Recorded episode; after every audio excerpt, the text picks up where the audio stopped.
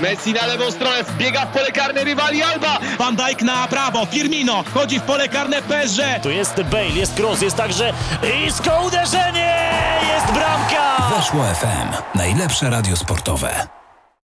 Fani futbolu południowoamerykańskiego powinni być dzisiaj zadowoleni, ponieważ dzisiaj odcinek specjalny magazynu Lig Egzotycznych, bo porozmawiamy sobie o eliminacjach do Mistrzostw Świata w Katarze właśnie w strefie Ameryki Południowej. Weźmiemy na tapet przede wszystkim mecz Brazylii-Argentyna, po którym cały czas głośno, cały czas kurznie opadł, ale porozmawiamy sobie też o szansach innych reprezentacji, o zawiłościach tegoż właśnie regionu świata. No witajcie, po prostu. Dzień dobry. Moim gościem Radosław Wydrych, a więc człowiek, którego znacie już z magazynu Lig Egzotycznych, były dyplomata w Brazylii. Teraz już co prawda w Polsce, ale serce mam wrażenie cały czas w Brazylii. No serce podzielone. Dzień dobry, witam wszystkich serdecznie. Radek, dużo się dzieje, jeżeli chodzi o eliminację Mistrzostw Świata w Ameryce Południowej. Nie zawsze, jeżeli chodzi o aspekt sportowy, bo o tym meczu Brazylia-Argentyna mówi się do dzisiaj, mimo że już kilka dni minęło. Niestety nie ze względów piłkarskich, bo to, co się tam wydarzyło, myślę, że przeszło oczekiwania wszystkich. Nawet jeżeli wszyscy znamy, że Ameryka Południowa rządzi się swoimi prawami, że tam rzeczy się dzieją czasami naprawdę bardzo dziwne, to jednak czegoś takiego, jak w tym spotkaniu, się na pewno nie spodziewaliśmy. Znaczy, ja powiem szczerze, że żyłem tam 4 lata i już nic mnie nie zaskoczy. Mhm. Więc nie jestem jakoś tam mocno zdziwiony, że takie coś się wydarzyło, bo widziałem naprawdę tam dużo. Jest to w ogóle ciekawe zagadnienie, tak? Myślę, że wejdziemy w szczegóły tego wszystkiego, co się, co się wydarzyło. Dlaczego?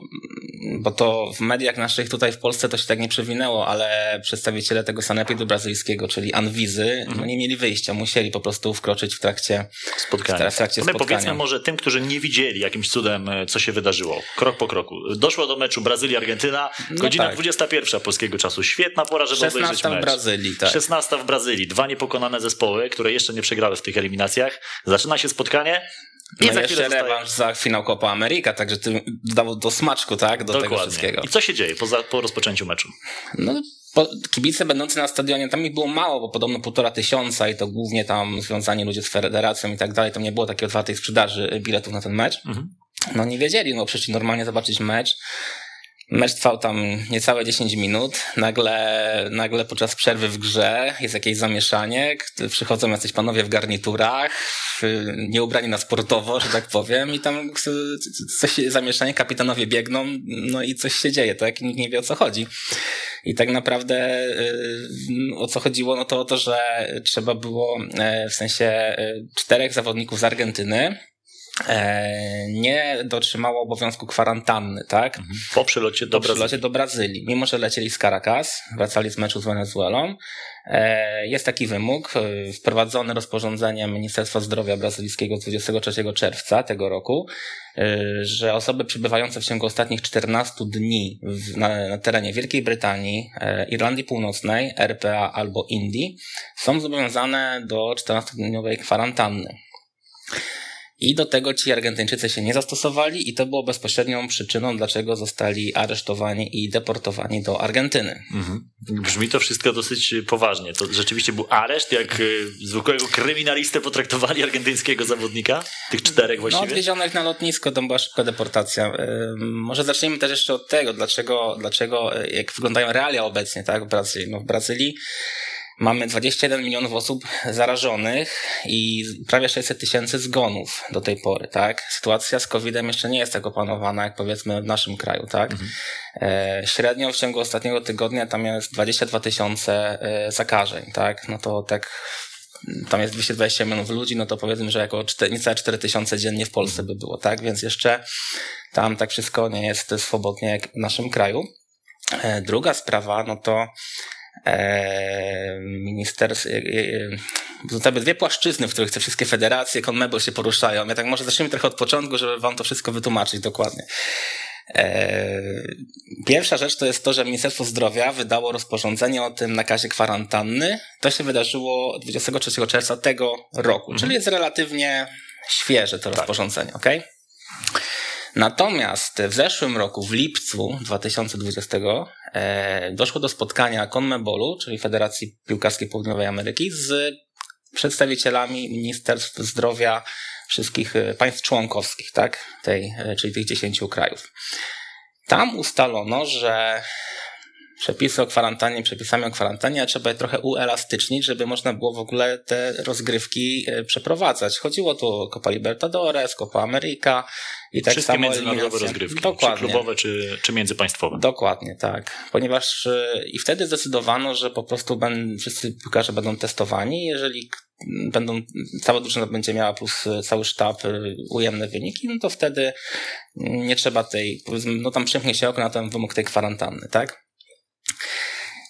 No i tego się trzymano. Między innymi na tym spotkaniu, bo to e, na tym, w tym porozumieniu usta też CONMEBOL e, tam zwiększył na przykład liczbę zawodników zgłoszonych w Copa Libertadores do 50 zamiast 30, no bo e, na wypadek tego, że nagle COVID, pół drużyny, tak, zachorował, no ale tak. na przykład mm, River Plate w czerwcu czy w maju tego roku, kiedy grali, z, pamiętamy, tak, z Santa Fe, co Enzo Perez, wszystko pomocnik musiał bronić, ponieważ bramkarze wszyscy byli chorzy. Rozmawialiśmy o tym w Rozmawialiśmy magazynie też o tym dokładnie, więc, e, więc nie wszyscy tam potem stosowali się do tych możliwości, aczkolwiek no to, to było takie dość znane porozumienie, tak? bo to, to było takie dość e, e, ogólne dla wszystkich rozgrywek. Natomiast z racji tego, że rząd brazylijski wprowadził tą kwarantannę obowiązkową, to Federacja Brazylii, CBF, wystosowała notę oficjalną do Federacji Argentyńskiej, AFA, tak samo jak do peruwiańskiej, ponieważ e, to, to się działo na początku, zaraz tam 1 albo 2 września, że z racji z tymi zbliżającymi się meczami, bo też e, w Peru był mecz chyba wczoraj, tak? E, 2-0 Brazylia wygrała. Znaczy w, no, w nocy, tak? No właściwie to E, dzisiaj, dzisiaj w no nocy, dzisiaj w sumie, tak, no, dokładnie. Więc e, z racji tego e, Federacja Peruwiańska i Argentyńska zostały poinformowane, że obecnie są takie takie restrykcje, więc nie można powołać zawodników z Ligi Angielskiej. Brazylijczycy nie powołali, mogli powołać ośmiu piłkarzy, no i w tym meczu bronił trzeci bramkarz Weverton z Palmeiras, tak? Ponieważ e, ani Alisson z Liverpoolu, ani Ederson z Manchesteru City Nie nie zostali powołani, tak? Roberto Firmino, Fabinho z Liverpoolu, tak? No, było ileś piłkarzy, którzy mogli zagrać, a, a nie zostali powołani do reprezentacji. Mhm. Brazylijczycy z tego się przestrzegli, przestrzegali tych przepisów. Nie do końca, bo były też dwa transfery z Ligi Angielskiej w międzyczasie, czyli William z Arsenalu do Corinthians i Andras Pereira z Manchester United do Flamengo. I jakoś tam nikt nie mówi, że tam oni na jakieś kwarantannie, bo od razu na treningi pojechali. to też to jest właśnie. No, no ale jakby okej, tutaj była jasna sprawa, że Argentyńczycy nie mogą tych piłkarzy, znaczy ustalono, że jakby oni mogą przylecieć do Brazylii, ale będą odizolowani od reszty drużyny w hotelu Mhm. i razem z nią polecą, wrócą do Argentyny na kolejny mecz. Na, na to była zgoda. Argentyńczycy e, odpowiedzieli, że albo grają cała czwórka, albo oni nie wychodzą na mecz. Okej. Więc już, no. No i wyszli jednak na mecz. No, z tą czwórką. Z tą czwórką. No. CONMEBOL, e, tutaj uważam, mm, powiem szczerze, jak zgłębiłem się w temat, dzwoniłem też do moich znajomych w Brazylii, poznać ich opinie i tak dalej, to takim w sumie głównym takim sprawcą tego zamieszania był ten CONMEBOL, bo to, to jest taka specyfika trochę tych realiów południowoamerykańskich. Przepisy przepisami, ale jak się dogadamy, to tak może będzie, tak? No i zaczął Federacją Brazylijską, z Argentyńską rozmawiać, że może nie tych czterech, ale chociaż trzech wystawcie, to, to że chociaż jednego, no ale tam jakiś kompromis i tego, tam, że no żeby ten mecz został zagrany, żeby nie doszło do skandalu, że no super klasyk Brazylia, A się w Argentyna ogóle nie odbędzie. nie odbędzie się, Ale tak? chyba To- byłby mniejszy skandal mimo wszystko, gdyby przed pierwszym gwizdkiem to spotkanie zostało anulowane albo przełożone, niż już w trakcie meczu. Mm, Myślę, że jest dokładnie. największy możliwy skandal, jaki się mógł Dokładnie, wydarzyć. ale to jak to w życiu, no wszyscy potem się zabarykadowali na swoich pozycjach, jak to mówię, często zawiesili się jak stare komputery i nic, nic do nikogo już nie docierało, tak, Mhm. bo ci albo tak, albo tak i no. Natomiast przedstawiciele Anwizy, czyli tej, e, tego sanepidu brazylijskiego, nazwijmy to tak, taki odpowiednik powiedzmy trochę, Mhm. oni o tym nie wiedzieli w ogóle, że ci Argentyńczycy grają w Anglii, tak? No bo oni nie mieli, y, Federacja Brazylijska nie poinformowała ich, tak? E, o tym. Oni się dowiedzieli skąd inąd w niedzielę rano 5 września. Tutaj jeszcze e, przygotowałem sobie właśnie e, oświadczenie, tak? Cała które- dokumentacja tu jest, widzę. tak, bo sobie tutaj naprawdę, żeby to zrozumieć, co tam się działo, to trzeba było to wszystko przeczytać i powiem wam szczerze, że tak, Argentyńczycy właśnie przylecieli po meczu e, z Wenezuelą 2, 3 września o 8 rano, tak? I wtedy dostali oficjalną notę jeszcze z tej Anwizy o nakazie izolacji mhm. tych czterech zawodników. Oni mogli stać albo na lotnisku, albo pojechać z drużyną do hotelu, ale mieli być odizolowani, nie mogli się z nimi spotykać. To był, oficjalną notę dostali wtedy. Następnego dnia doszło do tego spotkania, o którym już wspominałem, między Federacjami Argentyny i Brazylii i CONMEBOLem, na którym starano się ustalić, że tam zagra trzech z czterech tych zawodników i tak dalej. E, Argentyńczycy właśnie to doświadczyli, że nie wyjdą na boisko i natomiast Anvisa wtedy zrobiła kolejne spotkanie z Conmebolem, gdzie też Conmebolowi nakazała tak dotrzymywać tego, że mają być czterech zawodników, więc tak to wyglądało. I generalnie ci zawodnicy byli w hotelu, więc nic się nie działo, tak? Nie, no. Nikt się nie spodziewał przed meczem, że może tak, dojść do takiego do, zamieszania. Tak, do 4 września do końca dnia.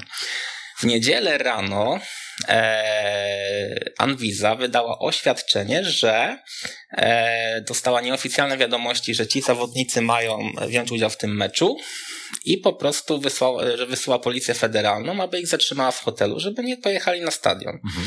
Policja federalna przyjechała za późno, bo już zdążyli pojechać na stadion. Uciekli im, jednym słowem. Tak, z, z przedstawicielami tej Anvis. Mhm. Część pojechała na stadion, przedstawicieli Anwisy, część pojechała na, do hotelu, a część na stadion. E, no i już dochodziło do meczu, drużyny wychodziły na mecz i ci przedstawiciele Anwizy na e, będąc na stadionie, chcieli zatrzymać zawodników argentyńskich. Mhm. No ale nie, no nie byli w stanie, tak? Nie mieli też środków, żeby powstrzymać całą. No to, to wszyscy się wstawili, że gramy razem, tak? Mhm. E, mało tego, że tutaj też zaznaczmy, że, bo tam w mediach się przewinęło, że to ci zawodnicy argentyńscy sfałszowali te oświadczenia. Z tego, co się mówi w Brazylii, to nie oni, tylko to wypełnił dyrektor techniczny Federacji Argentyńskiej, tak? Za, Za nich. Tak jest. Który był tenerem reprezentacji olimpijskiej teraz w Tokio i młodzieżowej U20. Mhm. Który totalnie nie poszło w Tokio. Tak, e, swoją, swoją drogą, drogą, tak. Nie najlepiej się zaprezentowali przeciwieństwie interpretacji olimpijskiej Brazylii. Tak? Zgadza się. Dokładnie. No i e, policja przyjechała z tego hotelu na stadion, to już mecz się rozpoczął. No i wtedy podjęto decyzję, że wkraczają i muszą tych e, zawodników aresztować, no bo nie dotrzymali e, tego obowiązku kwarantanny, mimo że byli oficjalną notą ich federacja informowana, CONMEBOL, no i jeszcze Federacja Brazylijska kilka dni wcześniej też ich poinformowała o tym, mhm. tak? No i się zrobiło zamieszanie, oni uciekli do szatni, zamknęli się w tej szatni, potem jakoś niby uciekli do hotelu, no ale w hotelu ich ustalono, że po prostu no, lecą od razu, tak, jest deportacja do Argentyny i koniec. No tak mniej więcej to wyglądało krok po kroku. W mojej ocenie yy, Anvisa nie miała innego wyjścia, tak, no ponieważ to było jawne obejście obowiązującego prawa, jakie istnieje w kraju, tak, no jeżeli lecisz do jakiegoś e, państwa, tak, gdzie jest taka sytuacja ciężka, jaka jest e, spowodowana pandemią, tak, no należy przestrzegać tych lokalnych przepisów, tak, no nie może być tak, że tutaj będziemy obchodzić sobie prawo jakimiś tam porozumieniami, że tak czy siak i, i tak dalej, prawda, więc więc e, oczywiście, gdyby tutaj była chęć współpracy z dwóch stron, to można było uniknąć te, tego skandalu. Bo no, można... można... było to załatwić zdecydowanie ciszej, żeby Dokładnie. to się nie rozeszło e, takim szerokim echem. A w Twojej opinii, w jakim kierunku może pójść teraz ta sprawa? Czy ten mecz według Ciebie będzie dograny? Czy będzie walkover dla Brazylii? Czy może zostanie uznane jako nieodbyte to spotkanie i oba zespoły będą miały po prostu jeden mecz mniej? Który z tych scenariuszy jest według Ciebie najbardziej wiarygodny? Media argentyńskie są przekonane, że należy im się walkover. No to mnie jakoś mocno nie dziwi. I podobno, czytając media argentyńskie, największe szanse są na walkover dla Argentyny z tego powodu, że, że to jakby no, w przyczyn pozasportowych, tak? Oni, oni przyjechali na mecz, wystawili drużynę, zagrali.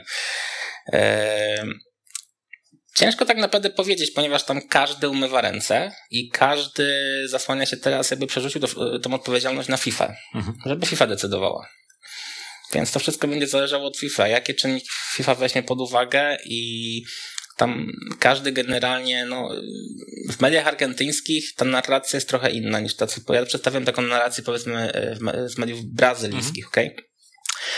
W mediach e, argentyńskich narracja jest taka, że e, było to porozumienie z 2020 roku z Conmebolem o tym, że, e, że po prostu te przepisy mają być uelastycznione, że jak zawodnicy są testowani, przecież oni są i w Anglii testowani cały czas, tak, i po przylocie byli w Wenezueli testowani i tak dalej, no, że oni też przebywają jakby w tej zamkniętej grupie i tak dalej, to, że, to, że no, jakby można obejść ten obowiązek kwarantanny i tak też stoso- tak do tego też jakby stosowano się wcześniej, tak, podczas meczów Libertadores i tym podobnych.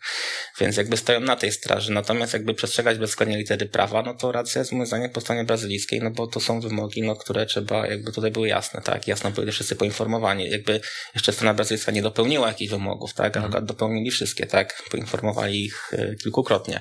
Mało tego też on, y, normalnie y, oni mieli możliwość bycia z drużyną, tak, poszli im też na rękę, no bo to nie jest tak, że ich mieli gdzieś tam odseparować na ten, tylko byli, mogli być w hotelu, mogli się spotykać, no ale żeby nie, mogli, nie zagrali w tym meczu, tak, żeby z innymi zawodnikami, więc to tak to mniej więcej wygląda. No jest trochę absurd, tak, no nie oszukujmy się, no jest to skandal, nie tak to miało wyglądać, to miał być rewanż za finał Copa America, wielkie spotkanie Messi kontra Neymar, prawda?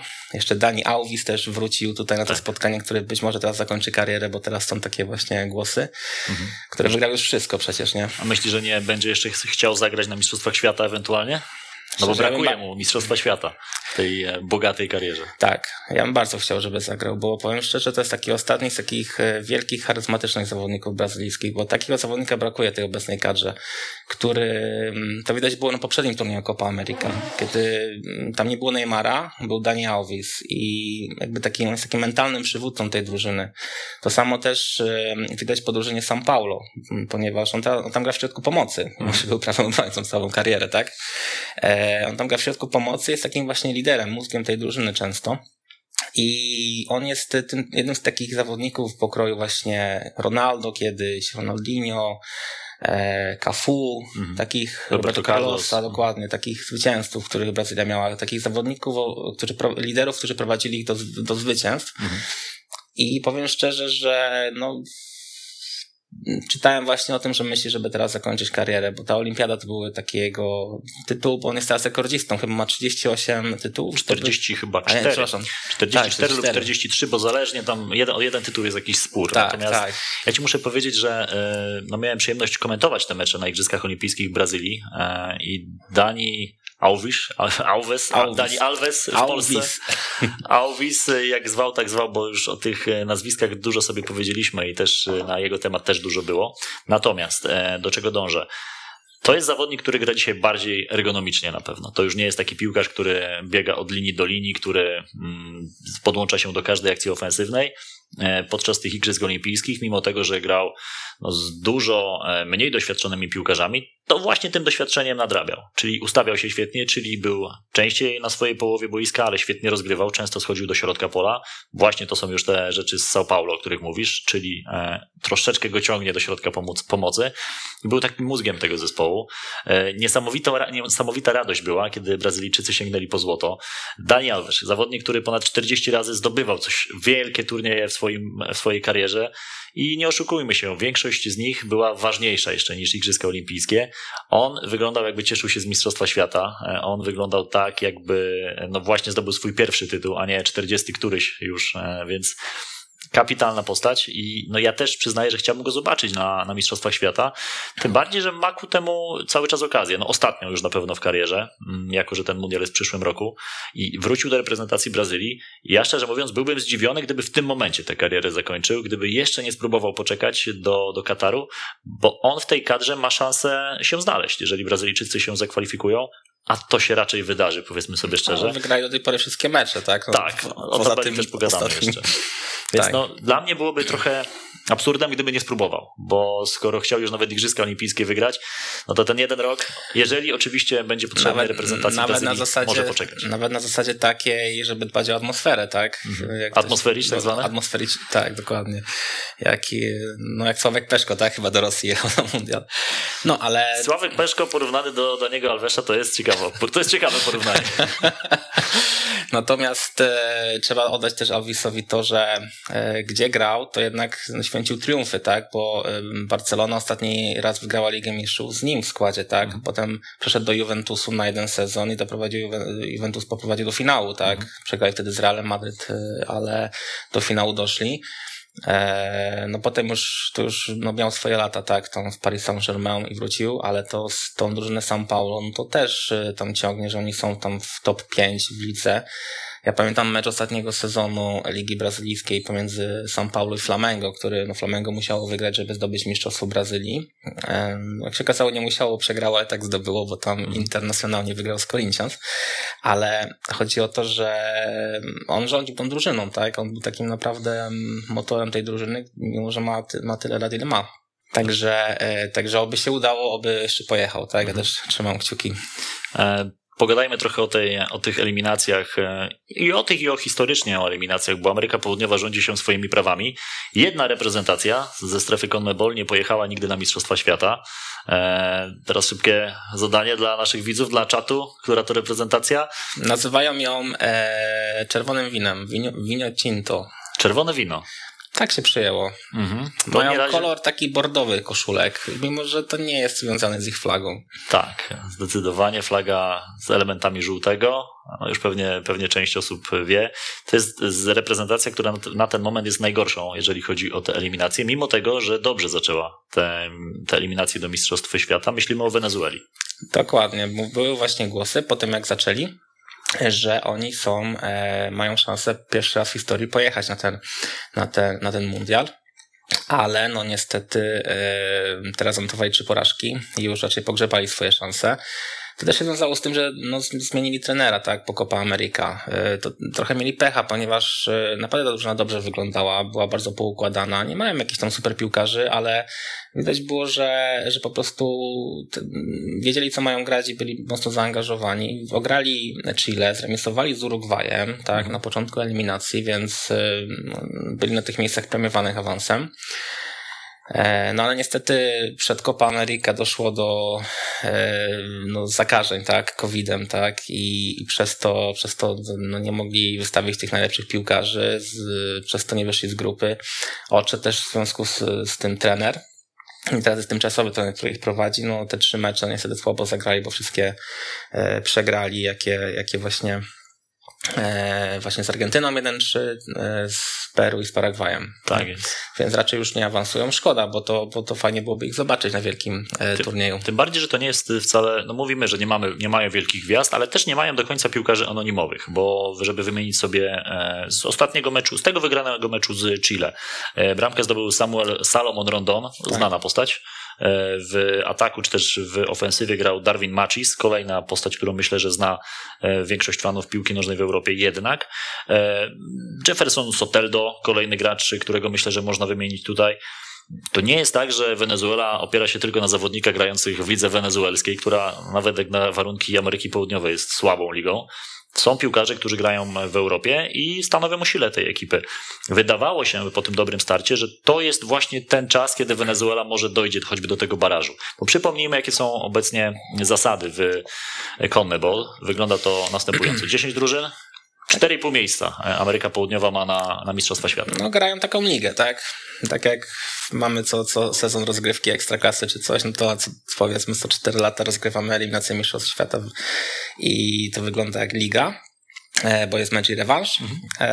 10 e, drużyn, 4 awansują, 4 pierwsze awansują, piąta gra w barażu e, i teraz będzie losowanie, w sensie piąta drużyna z tej strefy e, gra z drużyną z, z CONCACAF, tak, z Ameryki Środkowej, z Oceanii i z Azji, tak? Są cztery może, drużyny. może zagrać, tak? Może zagrać, tak. Będzie losowanie i w zależności, po losowaniu się okaże, na, na którą trafi.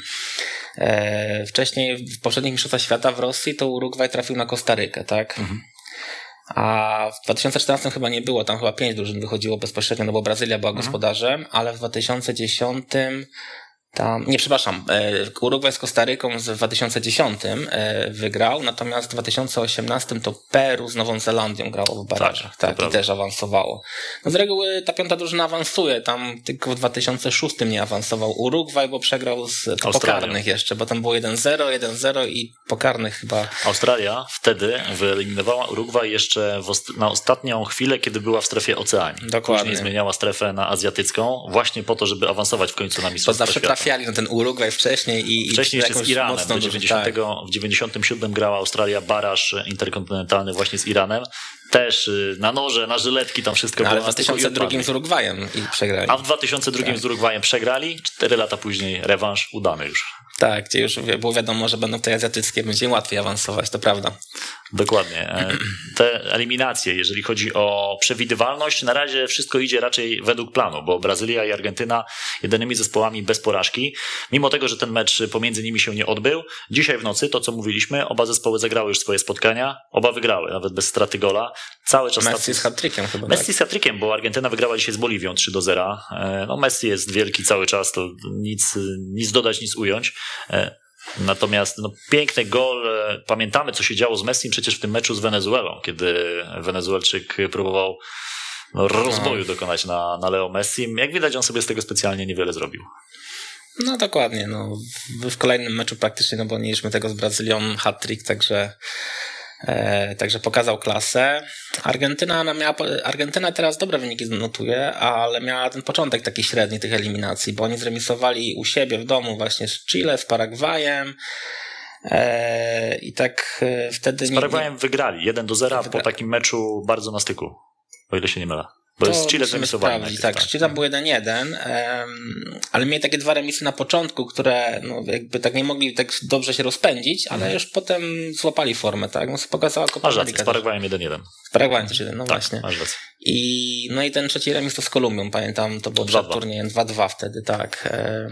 Ta drużyna dla mnie argentyńska była taka trochę chaotyczna, bo tam co chwilę, co mecz to był inny skład, pamiętam, inaczej wyglądała obrona, inny bramkarz, ale od Copa, od Copa America tegorocznego e, Emiliano Martinez świetnie, świetnie broni, jest pewnym punktem, więc mają, będą mieć prawdopodobnie bramkarza na lata. Co w sumie rzadkością było w tej drużynie, no bo tam bronili takie ananasy jak ten Sergio Romero, tak, z Aha. Manchester, rezerwowy Manchester United, który był jedynką w Argentynie przez dobre 8 lat chyba. Mhm.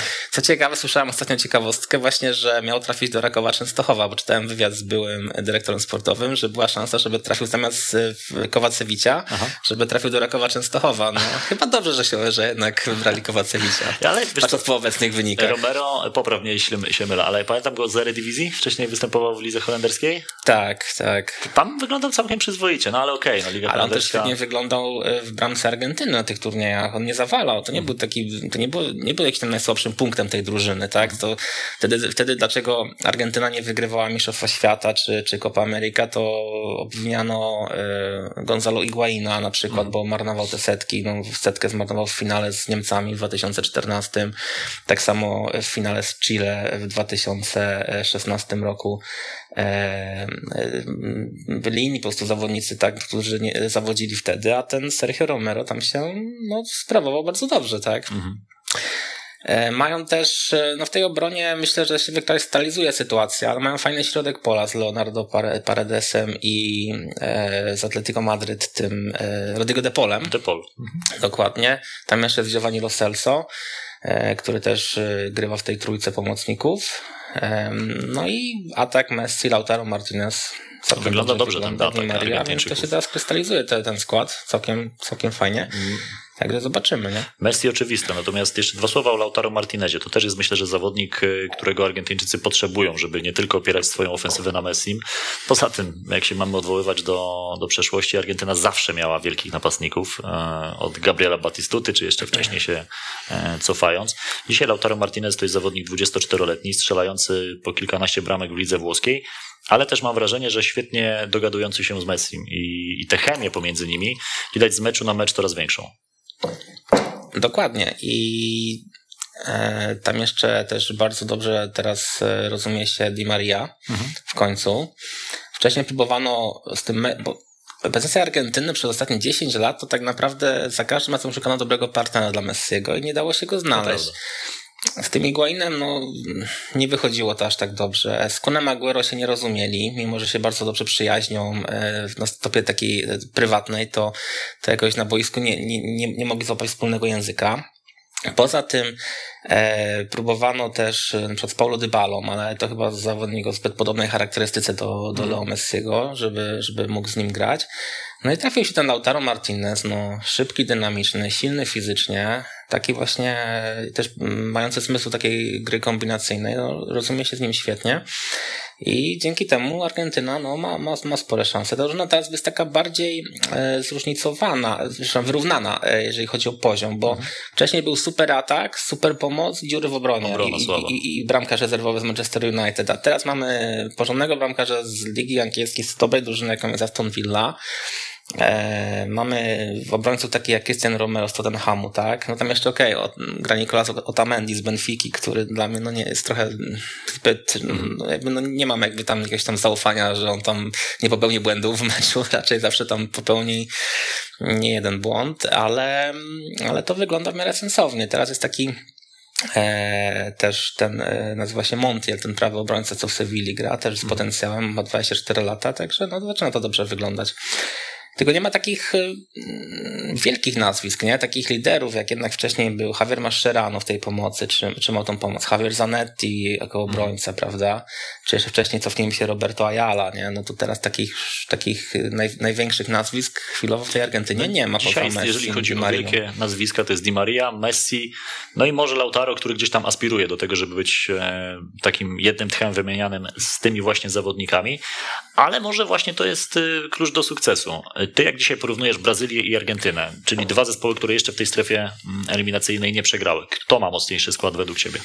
Nie mogliśmy się przekonać na boisku, bo nie doszło do meczu, więc musimy trochę pospekulować. No słuchaj, jeżeli pracujemy na finale Copa America, no to powiedzmy, no to Argentyna wygrała, aczkolwiek Czy to było takie Moim- mierzące? No nie było. Nie było to tak, że Argentyna. Wiesz, Wiesz, że nie pewność, jestem- że Argentyna jest dużo lepszą, dużo lepszym zespołem niż Brazylia. ja cały czas mówiłem wtedy, że gdyby doszło do 10 meczów, to 5 wygrałaby Brazylia, Mhm. trzy Argen- dwa Argentyna i trzy remisy by były mniej więcej, tak? Mhm. E, wydaje mi się, że Brazylia ma dużo mocniejszy skład.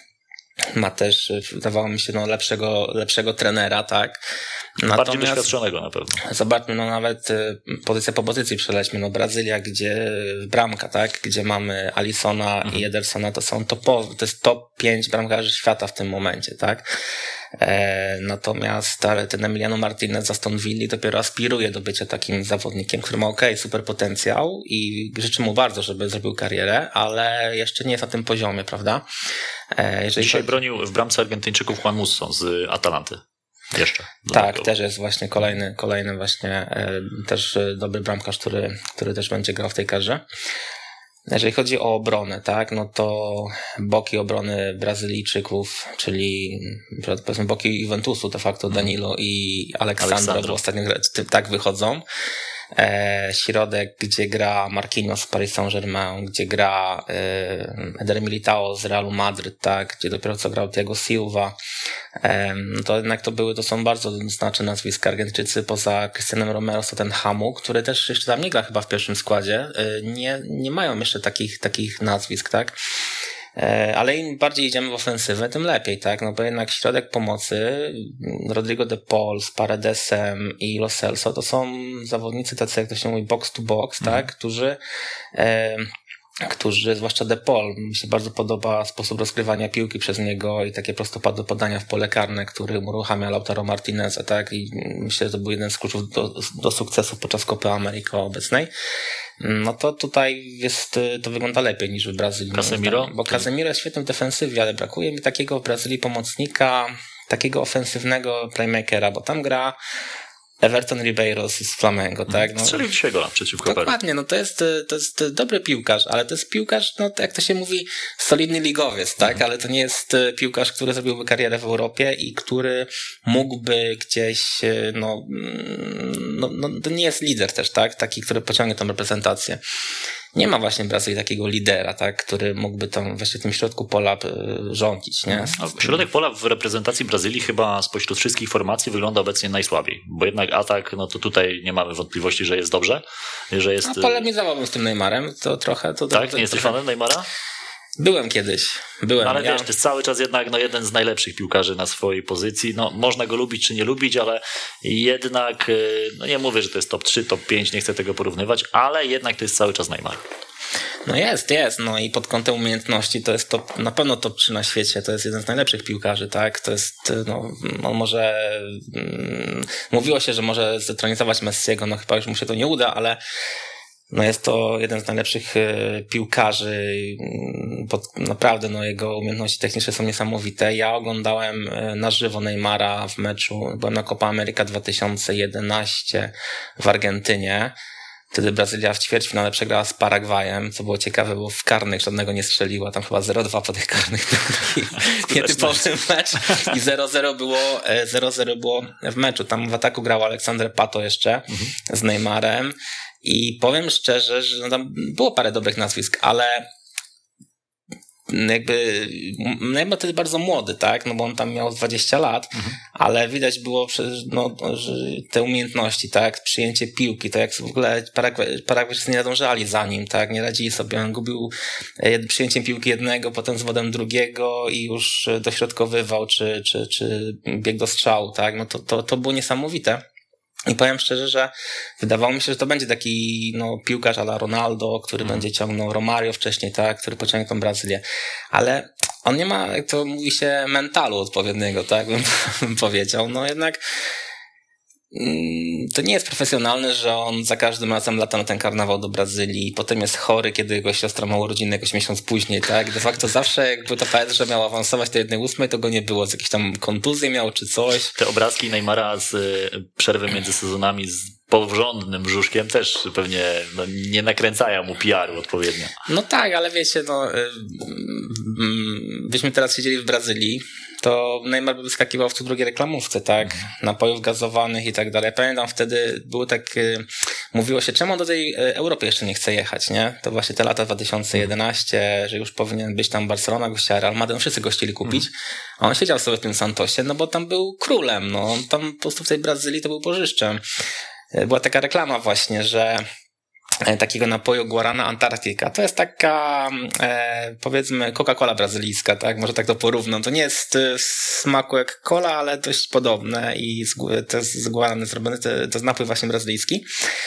Bardzo popularny, popularniejszy niż Coca-Cola może nawet, e, tam w tamtym kraju.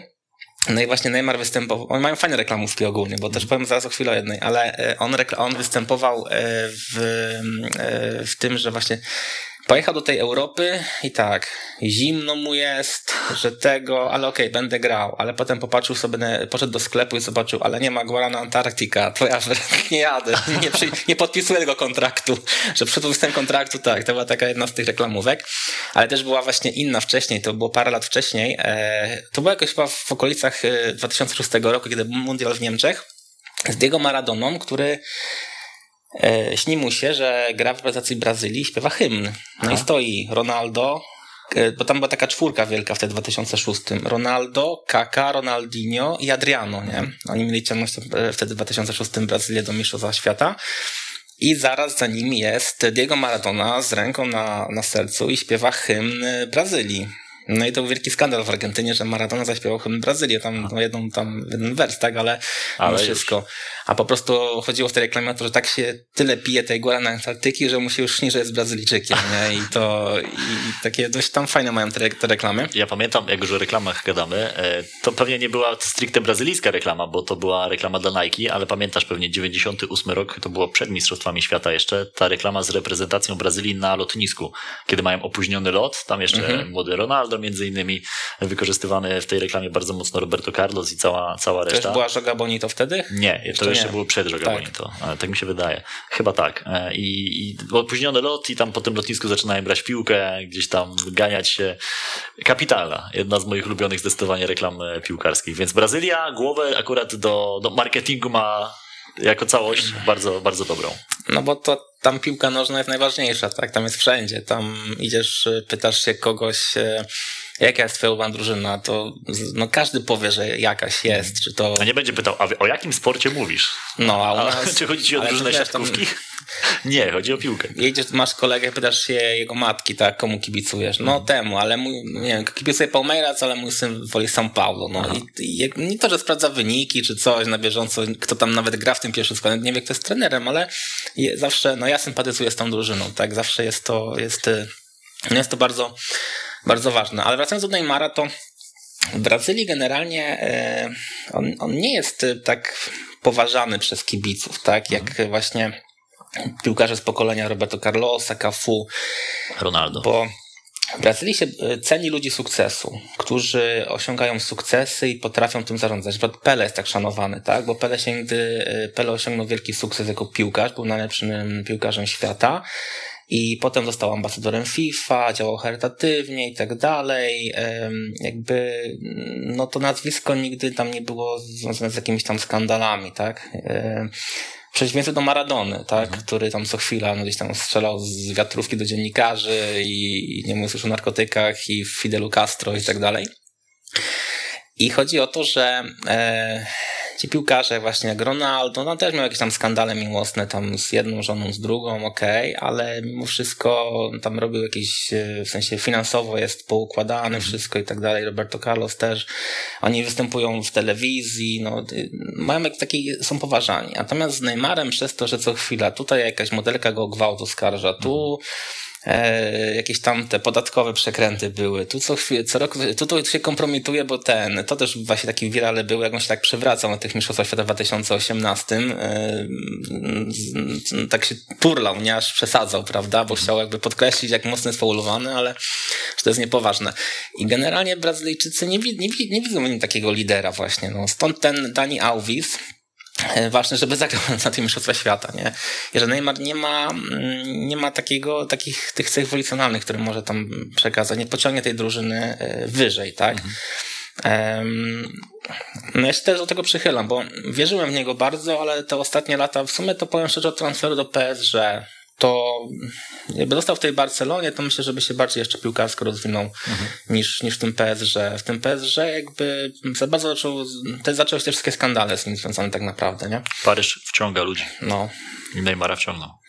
Ronaldinho z Paryża do, e, przepraszam, z Paryża do Barcelony, dobrze mówię. Dobrze zrobił, że poszedł. Dobrze zrobił, bo wtedy wygrał Ligę Mistrzów no, i, i tak dalej, a Neymar w drugą stronę, tak? I nic nie wygrał do tej pory. E, a Ronaldinho jest poważany w Brazylii, jak tak opowiadasz, bo mm, to jest chyba taka postać, o której się mówi najwięcej, że nie wykorzystał do końca swojego talentu, z czym ja się nie do końca zgadzam, bo ja uważam, że właśnie przez te imprezy, przez ten hulaszczy tryb życia Ronaldinho był sobą i dzięki temu mógł to prezentować na boisku. Pewnie gdyby go zamknąć w klatce i spróbować zrobić z niego takiego stuprocentowego profesjonalistę, to nic by z tego nie było. To byłby smutny Ronaldinho, a nie taki, który nas zachwycał i dla, dla, dlatego o nim mówimy, mimo tego, że on nie wygrywał jakichś wielkich rzeczy. Okej, okay, wygrał Mistrzostwo Świata, jasne, natomiast...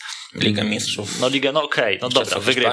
To, to za dużo powiedziałem, ale zmierzam do tego, że wiele osób mówi, że Ronaldinho jednak nie wykorzystał wykorzystał swojego e, potencjału w, w 100%. Ja myślę, że on właśnie go wykorzystał.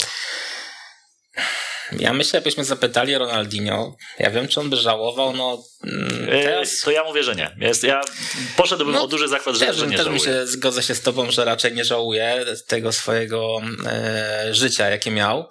Natomiast z Ronaldinho Gdyby on miał taką mentalność Cristiano Ronaldo, to byłby lepszy od niego, tak? No bo jednak miał większy talent, no to widać. Jak weźmiemy w ogóle kompilację, powiedzmy takich, nie wiem, 25 najładniejszych bramek Ronaldinho i Leo Messiego, mm. no te Ronaldinho na pewno są ładniejsze. Oj, tu dajesz tak, już tak, kontrowersyjną Ja kiedyś to oglądałem i powiem szczerze, że mi się bardziej podobały. Takie, znaczy okej, okay, no to jest subiektywne, tak. Tak, no zgadza się, to jest element subiektywności. Mi się, ten, widziałem po tym Ronaldinho taką radość większą, tak jak, no, bardziej w stylu takiego Maradony był właśnie, nie? Mhm. Mm, taką pasję do tej piłki, tak? Natomiast, e, natomiast z Ronaldinho e, no problem był to, że ok, też imprezował, ale z drugiej strony Ronaldinho e, jest teraz też jest tak dość pozytywny. Znaczy, okej, okay, miał ten taki duży problem z tym Paragwaju, bo tam był aresztowany, ale. Został na wakacjach. Ale tak, ale Ronaldinho jest teraz piosenkarzem. Nie wiem, czy, czy, czy, wie, czy tutaj wiecie wszyscy, tak. On od już paru lat nagrywa takie kawałki na przykład jeden z jego największych hit to jest Vamos Beber, czyli napijmy się. No jestem w szoku, jeżeli chodzi te, o tematykę. Tekst się sprowadzał nieco do tego, że no chodź tutaj, mała do Ronaldinho, potańczymy na, i, na, i refren jest napijemy się, mam teraz dużo pieniędzy i w ogóle coś tam, tak tłumacząc to dosłownie. Nie jest to może naj, najwyższe jakoś, jakieś tam najwyższych lotów poezja, aczkolwiek Realizuje się w tym, bo teraz wypuścił nową płytę, mhm. nowy hit, e, nazywa się Sekret Fasoli, Sekret de Feijão. Taka mhm. fajna ta samba. Ja to nawet sobie, jak gdzieś tam jeszcze, to lubię sobie puścić właśnie tego kawałki. No to oczywiście, no nie to, że on jest tam głównym wokalistą, tylko on tam e, ma jakąś tam zwrotkę czy półzwrotki, no i w refrenie śpiewa powiedzmy, ale jest e, pod jego to nazwiskiem firmowane, tak? Więc występuje sobie, jest teraz takim artystą, no i no i to jest okej, okay, tak? Takim piłkarzem, który nie wykorzystał, o którym na pewno możemy powiedzieć, to był Adriano. Mhm. Bo to był top piłkarza, takiego napastnika. On miał wszystko. On miał technikę, on miał siłę fizyczną, on był no, no większy miał, miał ogromny potencjał, no ale on nigdy z tej faweli nie wyszedł, jak to mówią o nim. Mhm. Że, fawela, że, nie, nie potrafił jej opuścić i po prostu miał te problemy w Interze Mediolan, wrócił do Brazylii, zaczął imprezować z, z takimi baronami narkotykowymi w tych fawelach. Tam były różne, tam w ogóle kibice Flamengo na początku robili takie akcje, że jak to zobaczysz Adriano w jakiejś imprezie na mieście, to tam dzwonisz po taką ekipę interwencyjną kibiców, która przyjeżdża i go tam e, uspokaja, tak, do domu zawozi na trening, żeby, żeby, żeby trenował, tak, e, i tak dalej. Natomiast, e, no, no on, on tak, niestety on, on ten potencjał miał dużo większy, tak. Mhm. Jednak Ronaldinho, no, wygrał Ligę Mistrzów, wygrał Mistrzostwo no tak, Świata. Tak, w sumie to, w sumie to wygrał e, bardzo dużo, tak? Też Copa America przecież. Tak jak myślę, to praktycznie wszystko wygrał, co takie najważniejszego mógł wygrać. Chyba na Olimpiadzie tylko nie był. Mhm. Nie no, był też chyba na Olimpiadzie, ale wtedy Brazylia nie wygrała. No, więc Adriano jest takim naj, najbardziej przykładem, nie? Że tego... Niewykorzystanego tak. potencjału. E, poza oczywiście Brazylią, Argentyną są inne reprezentacje w strefie Ameryki Południowej. Chciałbym też, żebyśmy pogadali sobie o nich i o mhm. ich szansach awansu.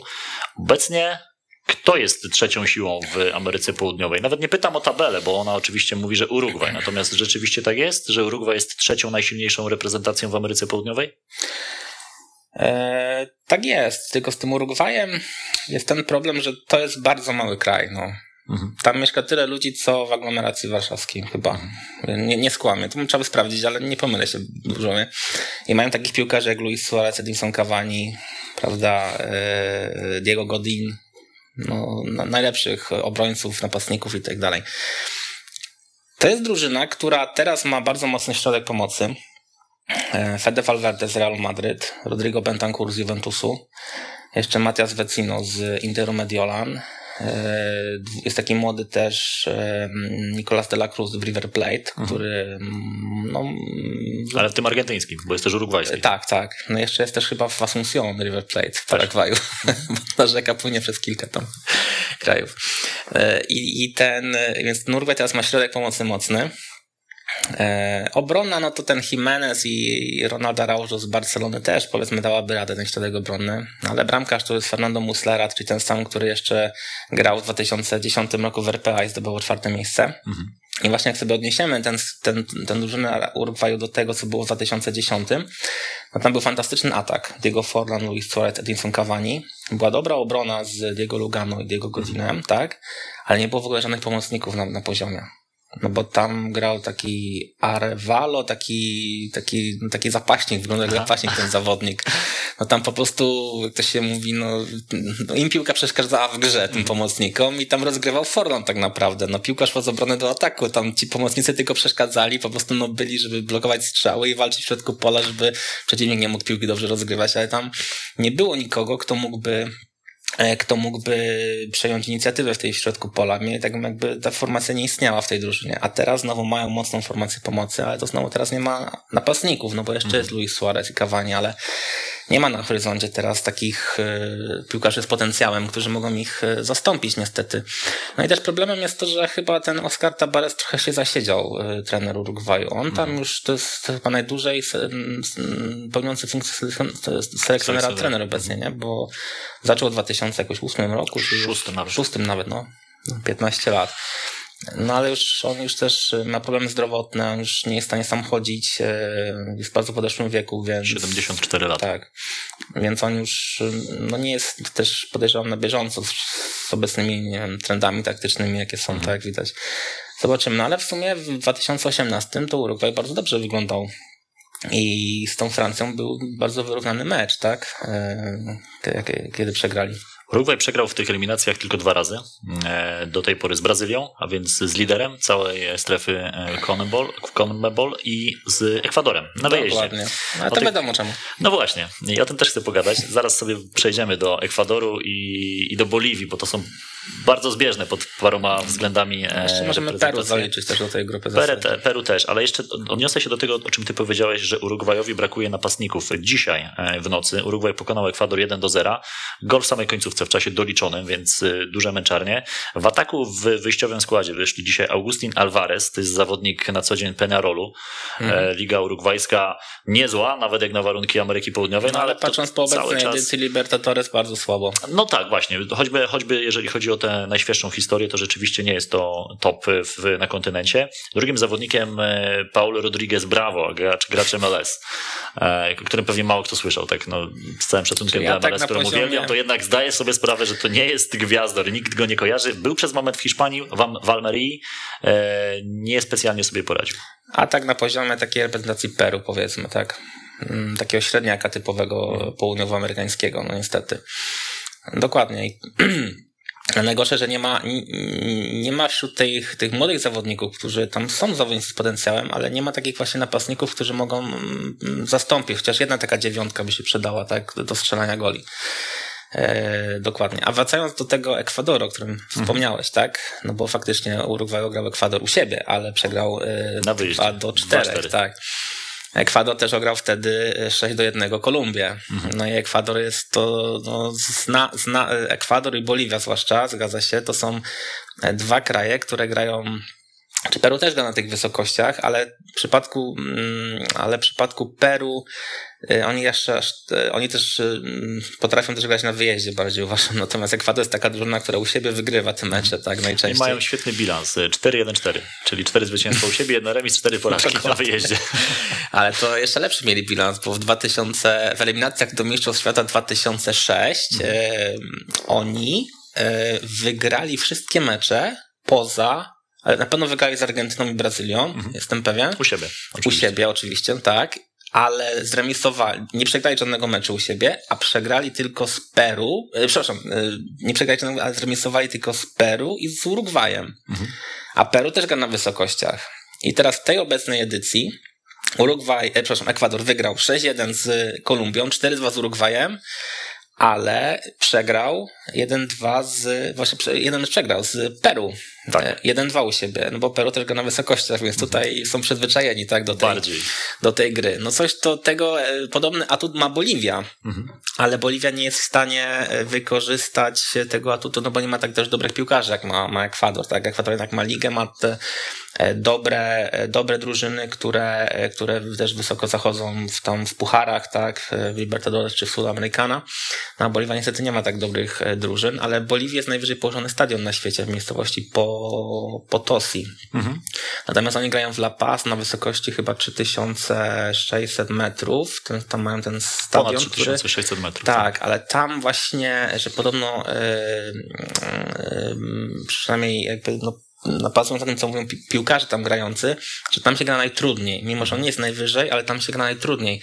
I była taka sytuacja właśnie wtedy, kiedy ten Ekwador wygrywał tak dużo, to e, postanowiono akurat Boliwijczykom zabronić występu- rozgrywania meczu na tym stadionie w La Paz. To był chyba 2007 rok, po tych eliminacjach Tak. zakończonych jeszcze ósmy. I wstawił się za nimi mocno Diego Maradona, żeby jednak mogę, co to ma być za dyskryminacja, to gdzie mają grać, no. No tak. Tak, i wywalczyli, że znowu, znowu mogą grać, ale właśnie z tych powodów, że to było, FIFA to tłumaczyła, że to jest niebezpieczne dla zdrowia piłkarzy grać, e, tam jest tak mało tlenu i po prostu, że bo najbardziej niebezpieczne stadion do, do gry w piłkę pod tym kątem. Dwa lata później, po tym, kiedy FIFA próbowała zabronić grać na takich wysokościach, Boliwia grała 6-1 u siebie Argentynę 2-1 Brazylię w tych samych eliminacjach. Więc y, no, atut własnego boiska nabiera nowego znaczenia, jeżeli myślimy o, o Ameryce Południowej. Dokładnie, ale też e, to są e, te, te stadiony. e, No jest jakby to problem o tyle, że, że te drużyny nie są w stanie tego przekuć później, tak? No bo Boliwia ostatni raz zagrała na Mistrzostwach Świata w 94 roku, a wystąpiła tylko trzy razy. No mówmy się, no nie jest trudno z tej Ameryki Południowej awansować, tak? Z 10 drużyn 5 przechodzi, 5 nie przechodzi, tak? I tylko trzy razy im się udało awansować. Ekwador też tylko trzy razy zagrał. Tylko tak powiedzmy, ten trend się odwrócił, bo jak przez, nie wiem, w XX wieku, tam lata 30, kiedyś, tak, od lat 30 są Mistrzostwa Świata, do tam do 90 właśnie, to Boliwia grała trzy razy, a od, a Ekwador pierwszy raz chyba 2002 albo 6, 2006 chyba debiutował na jakoś Niestety tam pamiętamy. XXI wiek, dokładnie, no sami. No i Sami nie, się nie, pocz- przekonaliśmy. ale w, to było w Gelsen, to było w Dortmundzie, nie? Ten mecz chyba pierwszy, czy w Gelsenkirchen? No w Niemczech, nie pamiętam Nie, nie, szczerze. tak, ale no to na pewno nie było Nie chcę pamiętać, wymazałem ten mecz z pamięci. Ja też, ja też. Zresztą pamiętam jakiś Paweł Brożek, że tam czy jeden jakiś słupek czy poprzeczkę Mhm. i że to już można było wyrównać, ale e, nie było to na wysokości, a jednak potrafili nas ograć, tak? Mhm. Więc no, ale wtedy też mieli mocną drużynę. No, tam Walencja, e, skrzydłowy Manchester United, prawda, liderował tej drużynie, no i, no, a to swojego boiska potrafili wygrać wszystkie mecze. Teraz patrząc na kadrę Ekwadoru, nawet w tym meczu przegranym z Urugwajem 0-1, o którym mówimy, tutaj nie ma wielkich nazwisk, albo nawet takich porówny, porównywalnych do tych, o których ty mówiłeś. Ma Cały tak- czas w taki- kadrze jest Ener Valencia jeszcze, e, z tych zawodników, których, których mogą kojarzyć kibice w Europie. Gonzalo Plata, to pewnie jest e, taka postać, e, Pervis Estupinian być może. No nie są to cały czas nazwiska powalające na kolana, jeżeli chodzi o, o reprezentację Ekwadoru. Nie ma na, na takim, żeby robili karierę w Europie, żeby grali w takim bardzo dobrym klubie, to Ekwadorczycy obecnie nie mają takich piłkarzy. No ale to samo też się dzieje teraz w reprezentacji Chile. E, Chilijczycy, którzy mieli fantastycznych zawodników, Arturo Vidala, Alexisa Sancheza, prawda? I też, co ciekawe, Eduardo Vargas, który w reprezentacji grał naprawdę dobrze. On nie zrobił kariery w Europie, przepraszam, ale reprezentacji był fantastycznym napastnikiem, bardzo dużo bramek strzelał i często walczył o akurat strzelców w tych turniejach, które tam, na którym im dobrze szło. No, wygrali Copa Amerykę dwa razy pod rząd, w 2015 i 2016 i w sumie w tej Brazylii to na Mistrzostwach Świata też im tam e, też dość dobrze im szło. No ale to pokolenie piłkarzy już jest bardzo zaawansowane wiekowo. I teraz e, jest problem, bo też nie ma następców, tak jak w Urugwaju. Tylko, że Urugwaj przynajmniej ma tych młodych pomocników, obrońców też, ale e, Chile już tutaj to słabo wygląda. To jest tak, duży Chile, problem. tak, jeżeli masz otwarty skład, to tam naprawdę no, dalej gra Alexis Sanchez i Vidal, ale, Grają. ale tych młodych już nie widać, którzy mogą ich zastąpić i Chile może teraz popaść e, w przeciętność po tej Jest duży problem z Chile, bo Chile jest dopiero na ósmej pozycji, 7 punktów. To jest tylko jeden mecz wygrany, cztery porażki, cztery remisy. W ogóle jak sobie weźmiemy 10 ostatnich spotkań Chile, w eliminacjach e, jeszcze w Copa America, to jest tylko jedna wygrana przez 10 ostatnich meczów. No myślimy o reprezentacji, która jednak kojarzyła nam się jako mocna. Mówiłeś o tych wygranych na Copa America, a dzisiaj no prawdopodobnie Chile zabraknie na Mistrzostwach Świata w przyszłym roku. No tak, i nie widać, żeby mogli. No w sensie popatrzymy, Brazylia, Argentyna zawsze, Urugwaj mimo wszystko też będzie tą drużyną numer 3.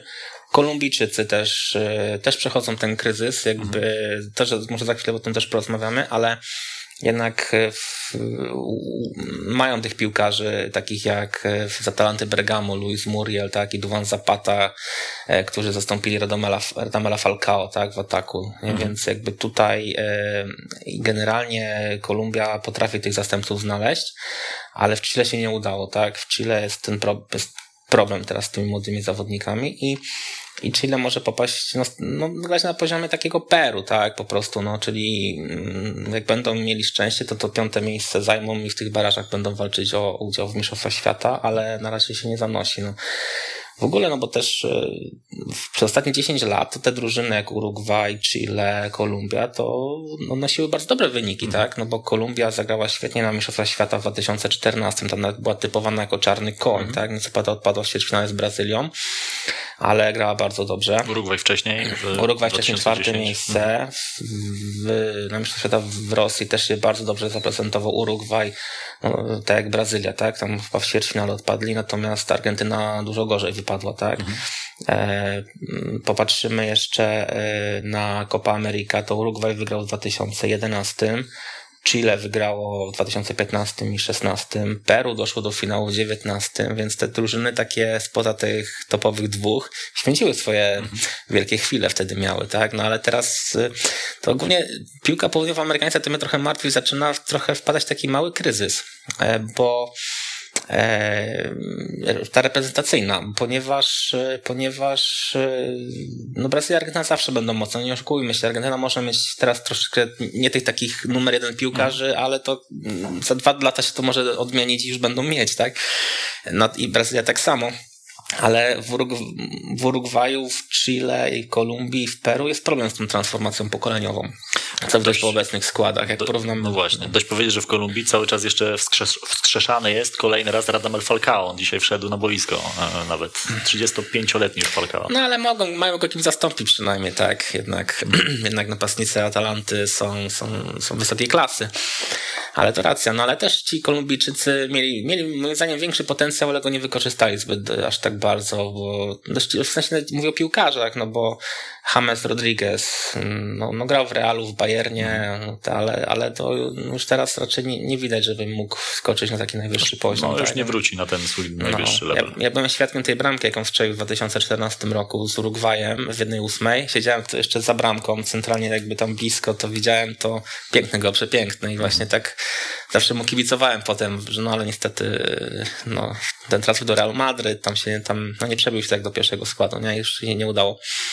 No więc y, może być trochę kryzys, y, jeżeli chodzi o reprezentację. Piłka klubowa za to w Brazylii zwłaszcza, Mhm. ale też w Argentynie no, wygląda całkiem ok. Jest du- dużo pieniędzy inwestowanych w te kluby. Flamengo poczyniło transfer z Manchester United, yy, Gremio z Juventusu, Douglas Costa przecież poszedł, William z Arsenalu do, do Corinthians, jeszcze Flamengo chce kupić tego, chciało kupić Dawida Luiza z Arsenalu, także ściągają takich już e, uznanych graczy, którzy no, zamiast iść na emeryturę do jakiegoś Kataru, czy, czy, czy Japonii, czy takich bogatych e, lig, czy to Chin, to wracają do Brazylii, no bo dostają dobre kontrakty, opłaca im się to zrobić, wolą wrócić do, do swojej ojczyzny. No i też jest dużo młodych zawodników, którzy co chwila, no też ta kadra olimpijska pokazała, tak, też fajne, parę fajnych nazwisk i widać jakby, że w tej ta liga brazylijska się robi ciekawa, no ale, ale i te rozgrywki nawet, y, już tak tylko nawiasem, nie wchodźmy w to, e, w to Libertadores, prawda, to też się tam przecież y, dzieje, tak, są bardzo, bardzo dużo goli pada, są bardzo fajne mecze, jest bardzo wysoki poziom, też się dzieją takie około, powiedzmy, jak ta sytuacja z tym, że, znaczy około, no w sensie, no to była piłkarska sytuacja, że bram, pomocnik musiał bronić w bramce, ale, ale też dzieje się dużo takich nietypowych e, historii i generalnie, albo ta sytuacja no, około piłkarska, jak piłkarze e, Boca Juniors e, zrobili taką, no, w naszych relacjach nazwijmy to ustawkę, tak, z ochroniarzami na stadionie Atletico Mineiro, bo się poczuli skrzywdzeni przez, szturmowali tam pokój sędziów, tak, i, i z ochroniarzami po prostu tam grupa 20 piłkarzy na 20 ochroniarzy w szatni zrobi, zrobiła taką ustawkę Było i rzucanie krzesłami i rękoczyny.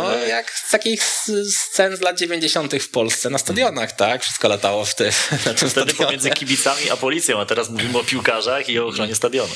No to są, ja powiem szczerze, chodzę w, Pol w Polsce na wiele meczy, e, zawsze trybuny, tam gdzie siadają najbardziej fanatycznie kibice, lubię dopingować i tak dalej. E, sam jestem kibicem Widzewa Łódź e, od dziecka, natomiast jestem przyzwyczajony, do, no dużo widziałem na stadionach, tak, powiedzmy w Polsce. Ale ni- no i też za granicą, bo też zdarzyło mi się być na kilku ciekawych meczach, ale nigdy nie widziałem tylu bujek, tylu awantur. Czy no takich, nie, nie że awantur w sensie, że trybuna, tam grupa na grupę leci, ale bujek takich po prostu, że i to tak szczerze mówiąc takiego ryzyka, że można oberwać. Jak na meczu właśnie tym Urugwaj z, z Kolumbią, co James, ta piękna bramka Jamesa Rodrigueza. Na e, Mistrzostwach Świata. Dokładnie, gdzie tam mm, Brazylijczycy nie lubią się z Urugwajczykami pod kątem piłkarskim mocno ten 50 rok sobie tam pamiętają, kiedy Urugwaj ich ograł y, w finale. Czy tam finał, to nie był finał technicznie, ale w tym No ostatnim jasne. meczu. I to był Mistrzostwo Świata na, na Marakanie. I w, też był właśnie na Marakanie ten mecz i tam na moim sektorze gdzie byli no normalni ludzie, tam no, na Mistrzostwa Świata, no to tam nie, no to tam jeżdżą naprawdę lu- no, Ludzie z całego świata, nie Dokładnie. tylko lokalsi. No to co chwila y, dochodziło do jakichś awantur między Urugwajczykami a Brazylijczykami, albo nawet Kolumbijczykami, y, przepychanki, pokładają się pięściami, stewardzi wbiegają, biją tych stewardów, tu w prawo, w lewo, no nie wiedziałem gdzie patrzeć po prostu wtedy. Tam uważałem, że nic mi się nie stało, nie? Także mm, to jest ten temperament. y, Południowoamerykański. Dokładnie, tam jest po prostu, no, no jest, jest ta pasja, jest to zaangażowanie. No niestety to się też czasami przeradza nadmierną agresję, tak? No ale tak to, tak to jest, nie? Mm, Dwie reprezentacje, Peru i Paragwaj. To są e, drużyny, które też pamiętamy z Mistrzostw Świata. W tym momencie są poza strefą awansu. E, Paragwaj odpowiednio na szóstej pozycji, Peru trzy oczka mniej, tuż za nimi. Jeżeli chodzi o te najświeższe e, spotkania, Peru przegrało dzisiaj z Brazylią, natomiast Paragwaj pokonał Wenezuelę, ale też niełatwo grało się Paragwajczykom u siebie z Wenezuelą de facto, z, z najsłabszym zespołem i to było pierwsze zwycięstwo od czterech spotkań reprezentacji Paragwaju. Tu też myślę, że jest duży problem e, u Paragwajczyków. Okej, to nigdy nie był zespół, który mocno się liczył, e, jeżeli chodzi nawet e, o, o Mistrzostwa Świata, natomiast no, 2010 mieli dobry skład. mieli chyba taki swój apogeum swojej formy, ale to już minęło 11 lat. No wtedy tak, e, zgadza się. Obydwie, obydwie reprezentacje, o których wspomniałeś, mają bardzo dobrych trenerów, ponieważ Peru jest trenowany przez argentyńskiego trenera Ricardo Gareca, który wygrywał Mistrzostwa Argentyny z klubem Vélez Sarsfield, no i też doprowadził ich do finału Copa America poprzedniej edycji. Natomiast em, Paragwaj ma za trenera Eduardo Berizzo, który Też Argentyńczyka swoją. Argentyńcy, dokładnie. E, on chyba Mistrzostwa Argentyny nie zdobył, ale Mistrzostwo Chile na pewno zdobył. E, I trenował Sevilla i trenował Athletic Bilbao no, i Celta Vigo. On był trenerem w, Primera Division, tak, więc jest to też dobry trener i tak naprawdę to mm, w Paragwaju nie ma jakichś tam takich teraz wybitnych piłkarzy z potencjałem, tylko właśnie no dużo zależy od trenera, tak, który właśnie e, zobaczymy, no, czy, czy, czy Paragwaj będzie w stanie awansować. Ma na pewno ku temu e, szansę, ale dla mnie Paragwaj to jest taka drużyna zagadkowa, bo jak zdarzyło mi się obejrzeć kilka ich meczów w ciągu ostatnich e, dwóch lat, albo grali świetnie, albo grali fatalnie. To nie było czegoś takiego, że potrafili zrobić bardzo dobry wynik z mocną drużyną, albo nagle zrobić taką totalną wtopę, więc to, to wszystko to zależy. Natomiast Peru to jest drużyna, która no, jest maks wyciskany z niej tak naprawdę, no, z tych piłkarzy. Mm, Póki tam jeszcze był ten 2018 rok, gdzie Paulo Guerrero, tak, był takim liderem tej drużyny, to tam jeszcze oni, i wtedy ta Copa Ameryka to był szczyt ich możliwości, tych, tego pokolenia piłkarzy i teraz oni już, yy, no też myślą powoli, żeby, no tam Paulo Guerrero ma 30 chyba 7 czy 8 lat, tak? Więc yy, tam jest, yy, tam gra yy, taki piłkarz Gianluca Lapadula, no środkowy napastnik, który ma włoskie pochodzenie i tam rodzinę jakąś peruwiańską i dlatego tego Peru gra, więc też się tam posiłkują już takimi właśnie wyszedł w wyjściowym składzie grać Dokładnie. e, na co dzień. Dokładnie, ale Peru też jest nieobliczalne, no w sensie, tak nawet myślałem przez tego Copa America, że jeszcze może on też niespodziankę zrobić, dojść do finału, tak? Ale a propos Paulo Guerrero, przypomniała mi się fajna historia z trybun właśnie brazylijskich, to też pokazuje ich taki, e, porównując na przykład w Polsce e, na trybunach często się śpiewa powiedzmy no dość podstawowy, te- ten sam e, zestaw pios- przyśpiewek, tak? Plus czasami jest dostosowany do, do przeciwnika, bo jednych się bardziej lubi, niektórych mniej. Czasami e, wykrzyczy się nazwisko jakiegoś tam piłkarza, który no tutaj nie wiem, hatryka strzeli czy coś, no jakby, ale ten, natomiast trybuny, e, ale w Polsce mam tak bardzo takie poważne podejście do tego. My jakby spinamy się mocno, nie kibice, kto będzie głośniej i tak dalej. W Brazylii to jest zabawa. I na przykład pamiętam, byłem na meczu, to był finał rozgrywek stanowych, Flamengo Fluminense. 1-0 chyba Flamengo wtedy wygrał. Taki paździerz, po prostu nic tam, słabo, słabo był ten mecz, jeśli chodzi o, o zresztą, to były czasy, kiedy Flamengo miał słabą drużynę i Fluminense też. I Paulo Guerrero grał wtedy na, na środku ataku, była 80, jakaś 7, 8 minuta. I ten postanowił go ściągnąć z boiska.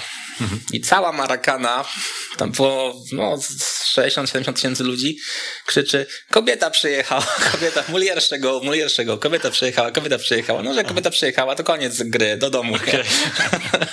I się śmieją. No w sensie to są takie e, przyśpiewy, zapamiętam to, bo to jest dużo tego się dzieje w Brazylii w kontekście takich sytuacyjnych mocno rzeczy, nie? Że co się dzieje na boisku. A zdarzają się też takie przyśpiewki właśnie mocno obraźliwe, e, bardzo często, bo że się zdarzają to na pewno. Natomiast co jest częstsze? Czy właśnie taki wariant y, na śmiesznie, czy raczej idziemy na noże, tak jak często w Polsce? Czy w Europie w ogóle, żeby nie generalizować?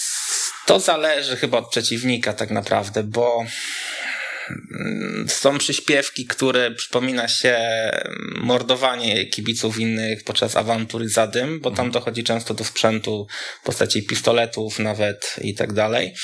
Jak tam dostaliście podczas jakiejś tam zadymy i, no i no, w sensie nie to, że gloryfikowanie jest mordowanie, co, to, to, że nie, nie o to chodzi, tylko bardziej takie przypomnienie tych sytuacji najbardziej bolesnych dla kibiców drugiej drużyny, ale, ale to mówimy o takich rywalach typu Corinthians i Palmeiras, takich największych derby, największej takiej nienawiści. Mhm.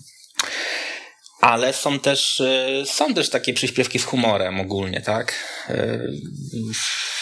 Do przeciwników innych drużyn, E, no nie mogę sobie teraz przypomnieć, no musiał, musiałbyś dać mi chwilę, żebym sobie przypomniał jakąś taką śmieszną przyśpiewkę, ale to są takie bardzo sytuacyjne często, tak, to się zgadza, e, że, że to, to często się to dzieje. Kiedy, ale to mm, takie nawet, y, ja pamiętam taki mecz Flamengo z Corinthians, no to to właśnie ten doping nie był taki agresywny właśnie, że ten, tylko właśnie takie ciśnięcie sobie, że czegoś tam nie wygraliście i to tak z żartem, tak z humorem było, było przedstawiane.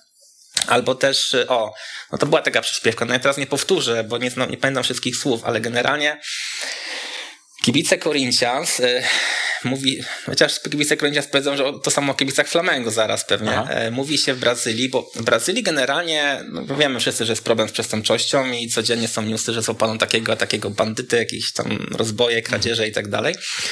I w Brazylii się nie zamazuje twarzy przestępców, jak w Polsce, tak?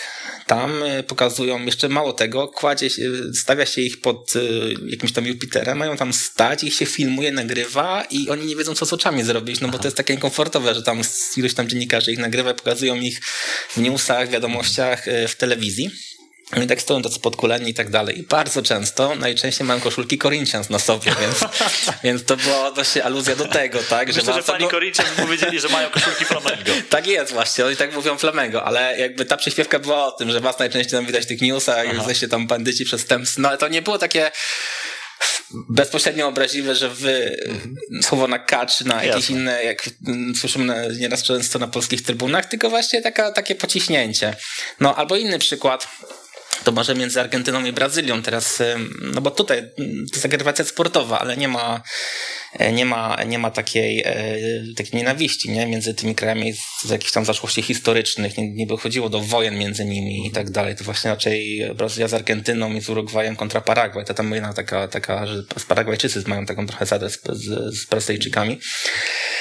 I na przykład y, Argentyńczycy ułożyli przyśpiewkę o Maradonie yy, i o Pele, że ten Maradona lepszy od Pele. Nie pamiętam dokładnie słów tej przyśpiewki.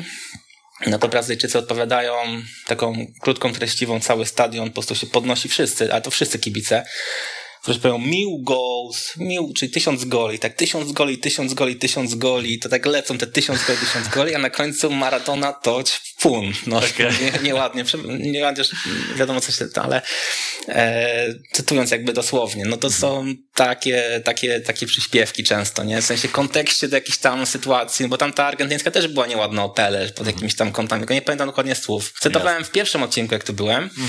cytowałem przyśpiewkę, że, że, że Maradona, przepraszam, że e, Pele ma więcej mistrzostw, e, więcej pucharów e, niż Argentyna, tak? To Cała, była, jako całość. Tak, to taka była przyśpiewka właśnie też o tym wszystkim. Więc to są takie z żartem, jak to się mówi, z jajem czasami, tak? No ale są takie, no, ja też może jak jesteśmy w tematach południowoamerykańskich, no to najpiękniejszą dla mnie przyśpiewką mhm. to jest przyśpiewka kibiców River Plate, e, która się nazywa Soskahon. A Soskahon to jest, e, znaczy melodyjnie, tak? A to jest takie You are asshole, coś takiego okay. chyba tłumacząc. Natomiast e, ta przyśpiewka, e, ta, ta przyśpiewka składa się jakby z dwóch, ja nie jestem jakby na bieżąco, mogę się mylić, ale z tego co słyszałem, bo tam byłem też na stadionie River Plate i tam rozmawiałem z kibicami, ona ma takie dwie zwrotki. Pierwsza to jest o miłości do River Plate, że gdzie nie pojedziesz, to my będziemy jechać za tobą, jesteś całym naszym życiem i tak dalej. A druga jest o tym właśnie, e, o tym jak nienawidzą Boca Juniors. Mhm. I tam jest właśnie to, że ty jesteś przyjacielem policji, jesteś tym właśnie asshole I pamiętasz jak, e, i to jest taka nazwa takiej miejscowości, to jest taki argentyński Sopot, to Aha. jest e, Mar del Plata i to była największa zadyma podobno w historii między kibicami Argen e, w Argentynie w ogóle między kibicami River Plate i Buenos tam dużo osób też zginęło i tak dalej. A nie właśnie wtedy, że jak uciekaliście przed nami mhm. w tym, w tym, w tym Mar del Plata i tak dalej. Nie? Tylko warto sobie na YouTubie to z Cajon wpisać, bo to naprawdę taka melodia, że to tak wchodzi w ucho, że takiej przyśpiewki ja jeszcze nie słyszałem. Nie? No, to tak zrobimy, prostu. To tak zrobimy. E, wszyscy, którzy będą chcieli jeszcze trochę posłuchać o Brazylii czy o Ameryce Południowej, odsyłamy do magazynu Lig Egzotycznych o Brazylii. Już były dwa odcinki, takie poświęcone e, piłce nożnej. E, wtedy głównie ligowej, ale też o wątki reprezentacyjne zachęcaliśmy. Radek też zresztą tam był, więc kto ma niedosyt, to może sobie włączyć. Na koniec jeszcze pokażemy Wam największe stadiony w Ameryce Południowej, bo wideo ze stadionami musi być w każdym odcinku, nie może być inaczej. A do, tak. rozmowy, a do rozmowy o eliminacjach w strefie Ameryki Południowej też będziemy wracać. Cztery kolejki jeszcze w tym roku zostaną rozegrane, dwie w październiku, dwie w listopadzie. Mm, też będziemy już wtedy zdecydowanie mądrzejsi, kto e, będzie mógł awansować, bo chyba po, tak naprawdę już po tych listopadowych meczach niemal wszystko będzie jasne. Myślę, że już będziemy byli się tylko jedną, dwie pozycje. 16 listopada będzie rewanż e, Argentyna-Brazylia mhm. w Buenos Aires. Miejmy nadzieję, tak. że do niego Miejmy nadzieję, dojdzie do skutku ten mecz też. Nie będzie to wcale takie oczywiste. Za ten odcinek już Wam bardzo dziękujemy. Radek Wydrych, bardzo dziękuję Radku. Dziękuję bardzo. E, no i co? Magazyn Lig Egzotycznych. Jeżeli jakiś kraj was mocno interesuje, wpiszcie sobie magazyn liek egzotycznych i dany kraj, bo trochę tych odcinków już było e, i, i pewnie sobie znajdziecie coś dla siebie. Dobrego weekendu wam życzymy, widzimy się za tydzień. Gol! Gol! Gol! Weszło! Weszło! Weszło!